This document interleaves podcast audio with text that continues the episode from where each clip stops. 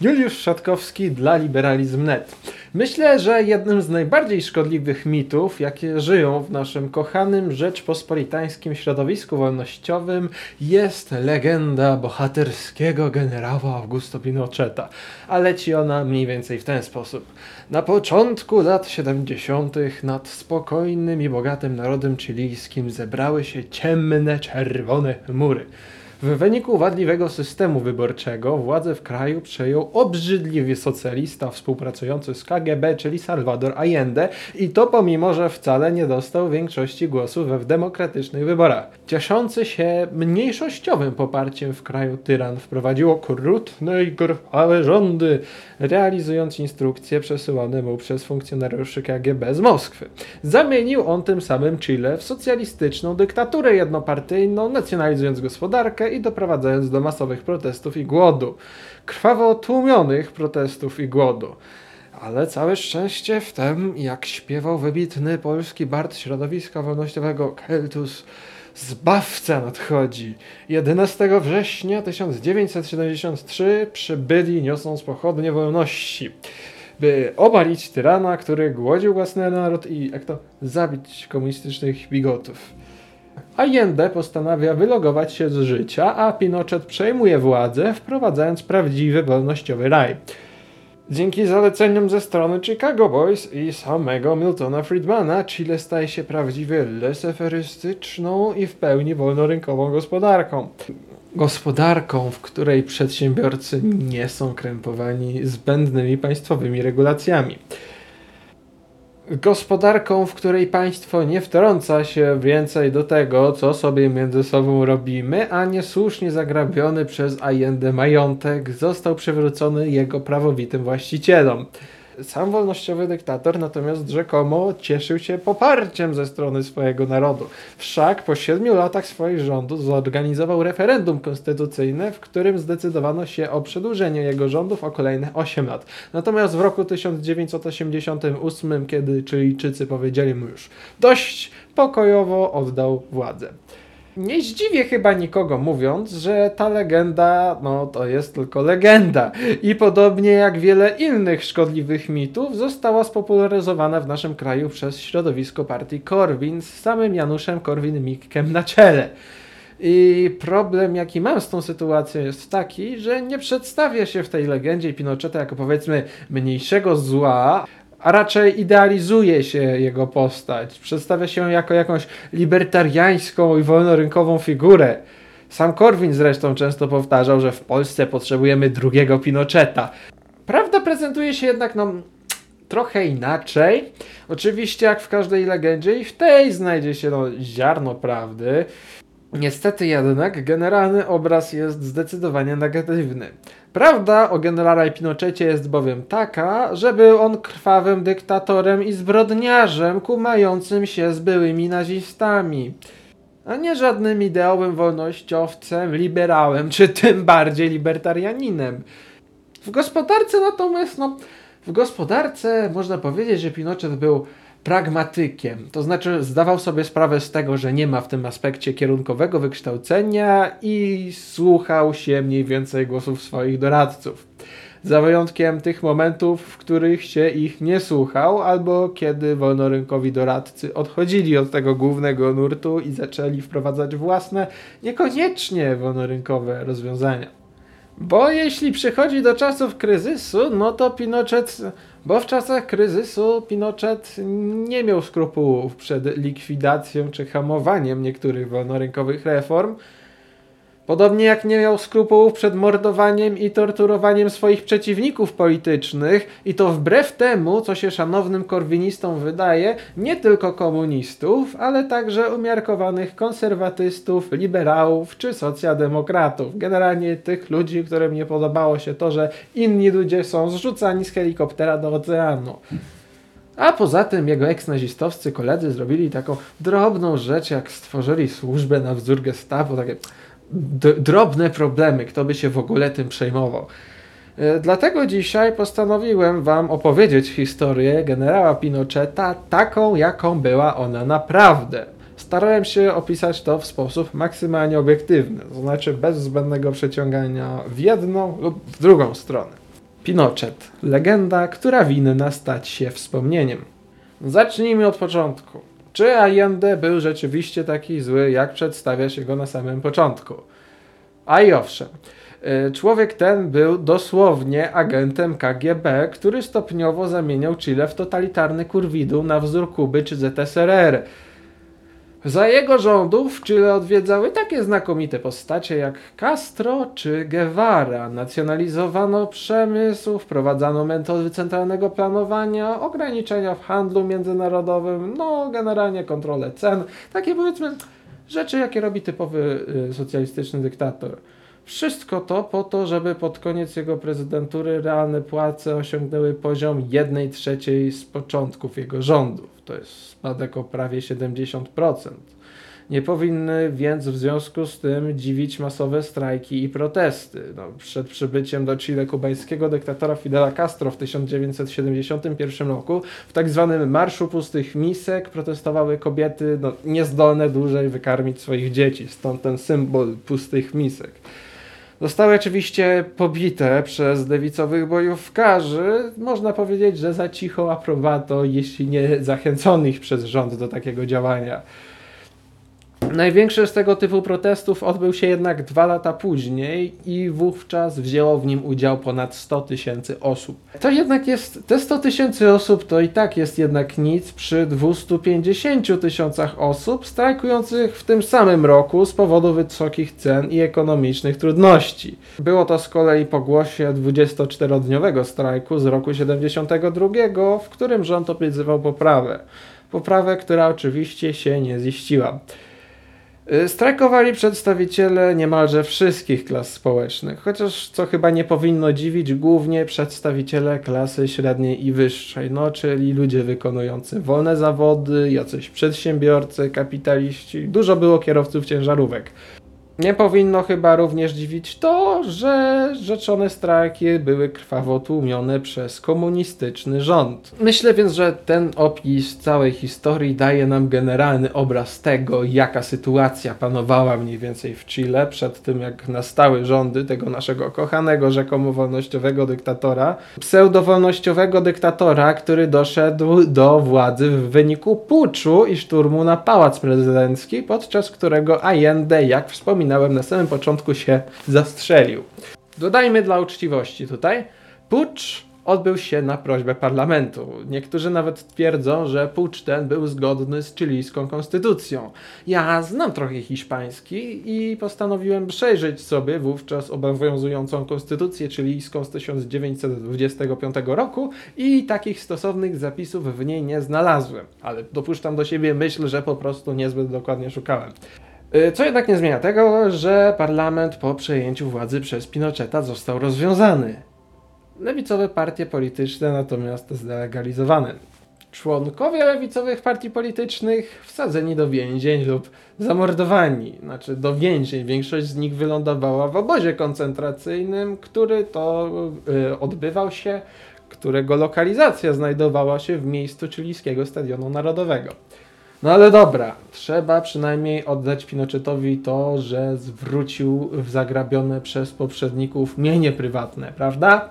No nieprawda, czy też może raczej nie do końca prawda, bowiem w rękach państwa nadal pozostały kluczowe dla chilijskiej gospodarki gałęzie przemysłu, takie jak na przykład odpowiadająca za wydobycie miedzi firma Codelco. Firma Codelco, generują, firma Codelco generująca 20% chilijskiego PKB, to jest jedna piąta. Oprócz tego zostawiono pod kontrolą oczywiście inne rządowe spółki, takie jak firmę ENAP, zajmującą się wydobyciem i przetwórstwem ropy naftowej. Neoliberalizm pełną gębą, co nie? Prawdziwie leseferystyczna utopia. Hehe. W ten oto płynny sposób przechodzimy do Chicago Boys i Miltona Friedmana, rzekomego architekta tych neoliberalnych przemian gospodarczych w Chile, a przynajmniej o to oskarża go Jan Śpiewak. Chicago Boys, jakby ktoś nie wiedział, to była taka grupa chilijskich ekonomistów, którzy dzięki programowi wymiany studentów z Uniwersytetem w Chicago wykształcili się właśnie tam. W duchu tego słynnego neoliberalizmu, cokolwiek to jest neoliberalizm, bo nikt mi wciąż nie do końca wyjaśnił. Pinochet oczywiście, jako człowiek, który miał świadomość tego, że niespecjalnie zna się na gospodarce, wiedział natomiast, że socjalizm nie działa, bowiem widział to, jak socjalizm działa w praktyce, wybrał sobie właśnie takich młodych, zdolnych jako doradców. Wybrał i wybrał ich sobie po to, żeby mieć kolokwialnie mówiąc w dupie to, co ci doradcy mu doradzają, a przynajmniej w niektórych aspektach. Bo owszem, w Chile przeprowadzono liberalizację gospodarki i wprowadzono w miarę wolny rynek. Nie zmienia to jednak tego, że to nie był wcale jakiś drapieżny, skrajnie lesyferystyczny, wolnorynkowy kapitalizm, a raczej coś dużo bardziej umiarkowanego. No powiedzmy szczerze, że dzisiaj nie uznajemy Estonii czy Republiki Chińskiej na Tajwanie za jakieś dzikie, neoliberalne stolice kapitalizmu. Jest dobrze, jest całkiem dużo wolnego rynku, ale nie powiedzielibyśmy, że to jest ten maksymalny możliwy poziom, co nie? No to na tej samej zasadzie należałoby postrzegać wówczas Chile, a przynajmniej do pewnego czasu. Pinochet bowiem od pewnego momentu miał najzwyczajniej w świecie w dupie wiele rozwiązań proponowanych mu przez słynnych Chicago Boys, którzy to zresztą mieli w dupie zalecenia samego Miltona Friedmana.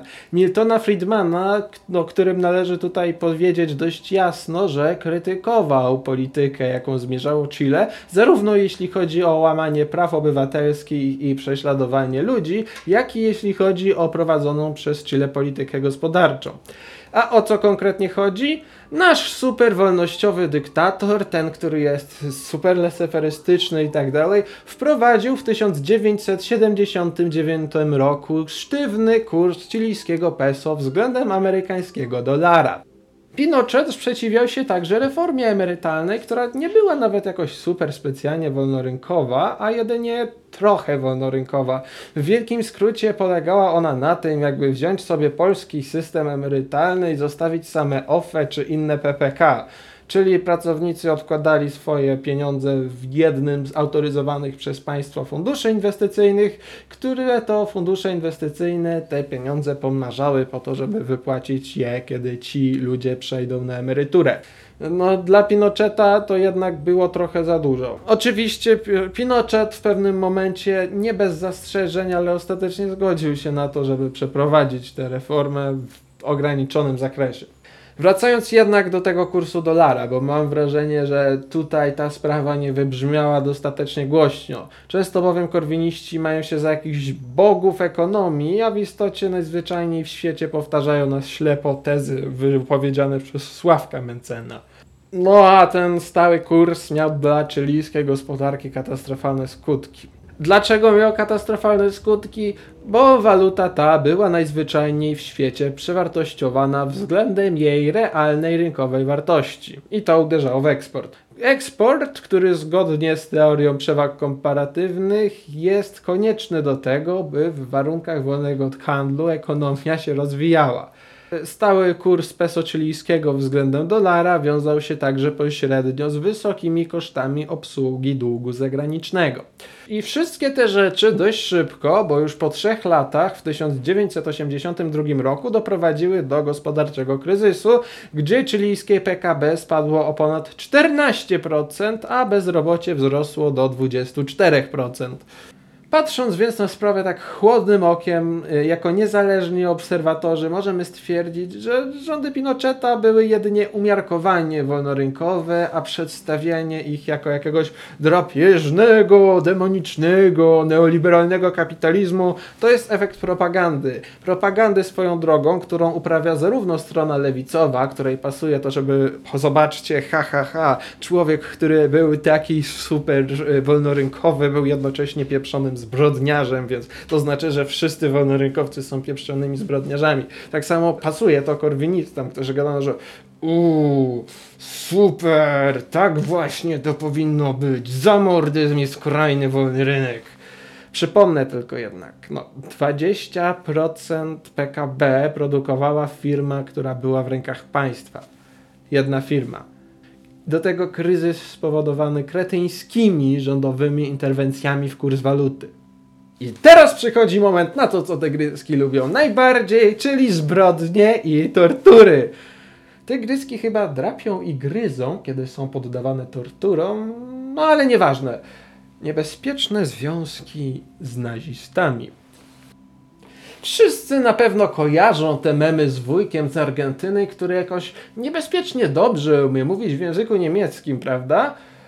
Yy, w powszechnej świadomości nie otarł się jednak fakt, że wielu takich wujków po II wojnie światowej wcale nie udało się jedynie do Argentyny, ale także do innych państw Ameryki Południowej, w tym Brazylii i właśnie Chile. I jednym z nich był niejaki pułkownik Waffen-SS Walter Rauf. Jak mówi stare polskie przysłowie, najlepszych przyjaciół poznaje się w Waffen-SS, a słowa te głęboko do serca wziął sobie nasz kochany generał. Walter Rauf był jego dobrym znajomym, by właśnie nie powiedzieć, że był jego przyjacielem, u którego generał zamawiał dla swoich ludzi usługi konsultingowe. Usługi konsultingowe w zakresu organizacji obozów koncentracyjnych, metod torturowania więźniów oraz tworzenia tajnej policji na wzór niemieckiego Gestapo, czyli DINA, Direction de Intelligencia Nationale.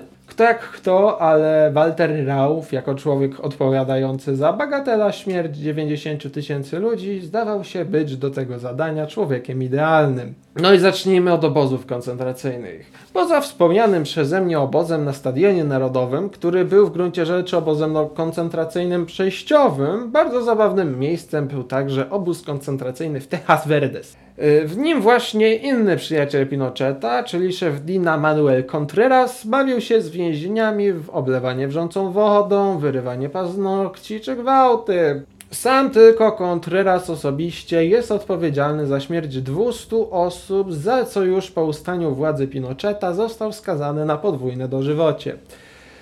Jednakże jeszcze, jednakże jeszcze zarządów Pinocheta panowie bawili się całkiem dobrze.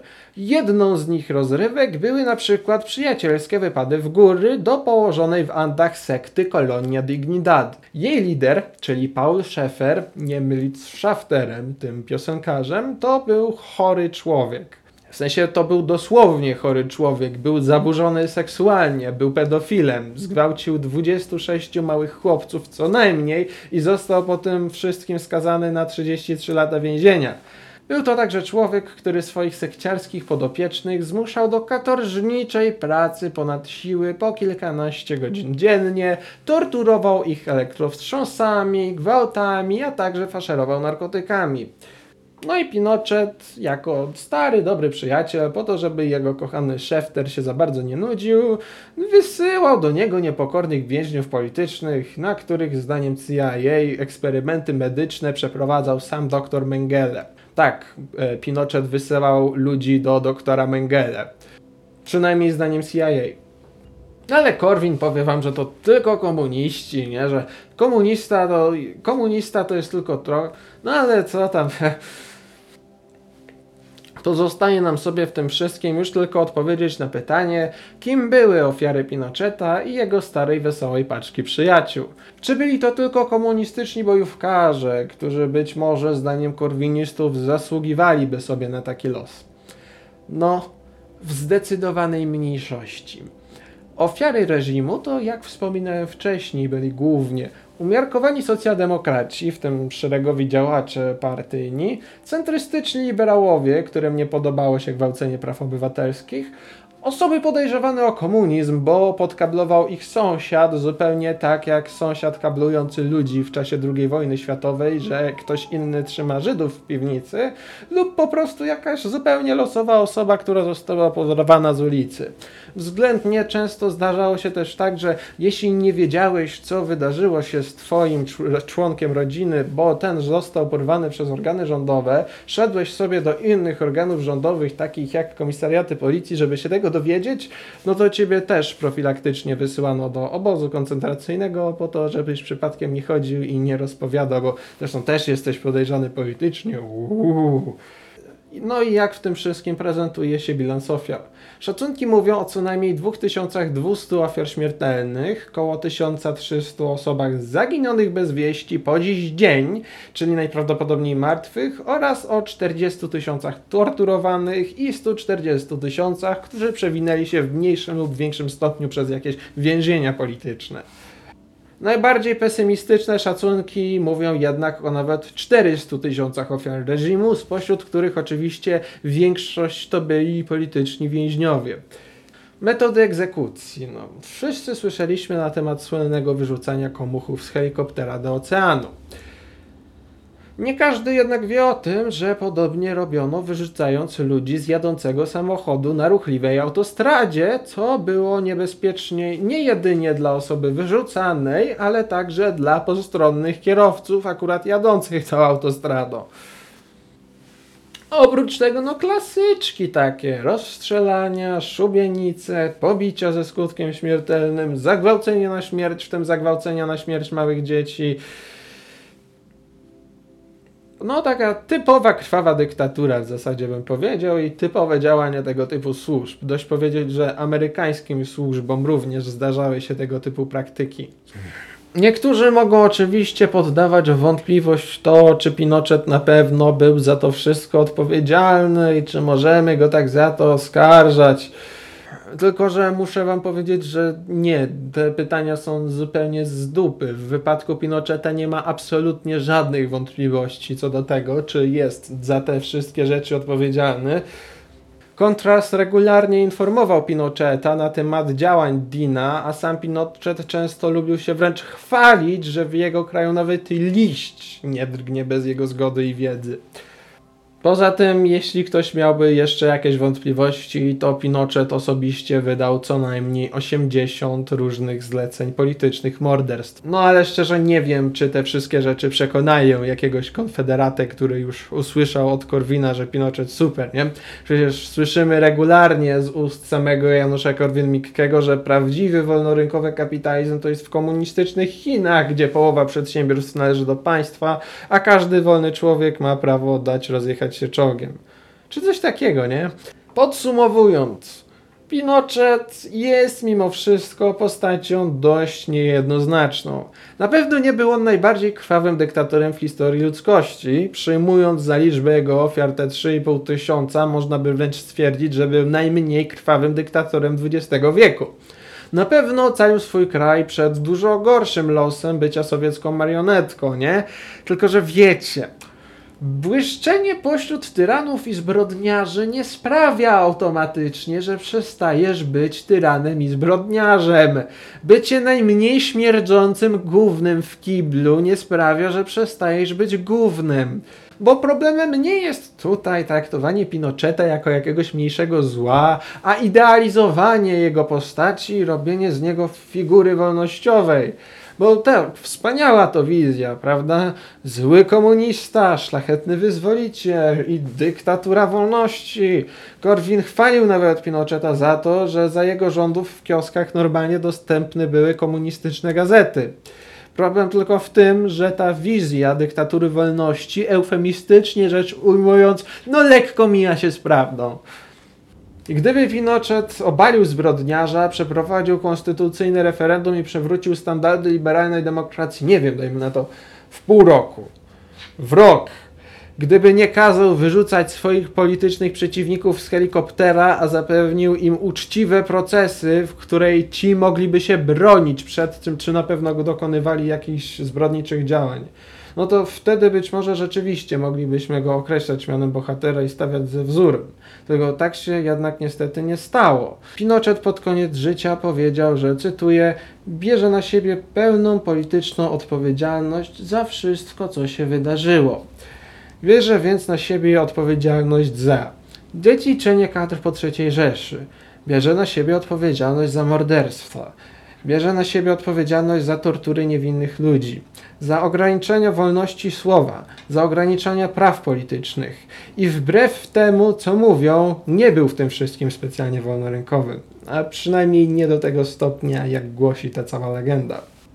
Jako wolnościowcy mamy naprawdę wiele więcej chwalebnych figur, które nie splamiły się taką działalnością. Pozwólmy więc tej legendzie umrzeć śmiercią naturalną taką, jaką niestety nie umarł generał Pinochet, bo naturalną śmiercią dla zbrodniarzy jest śmierć na szubienicy.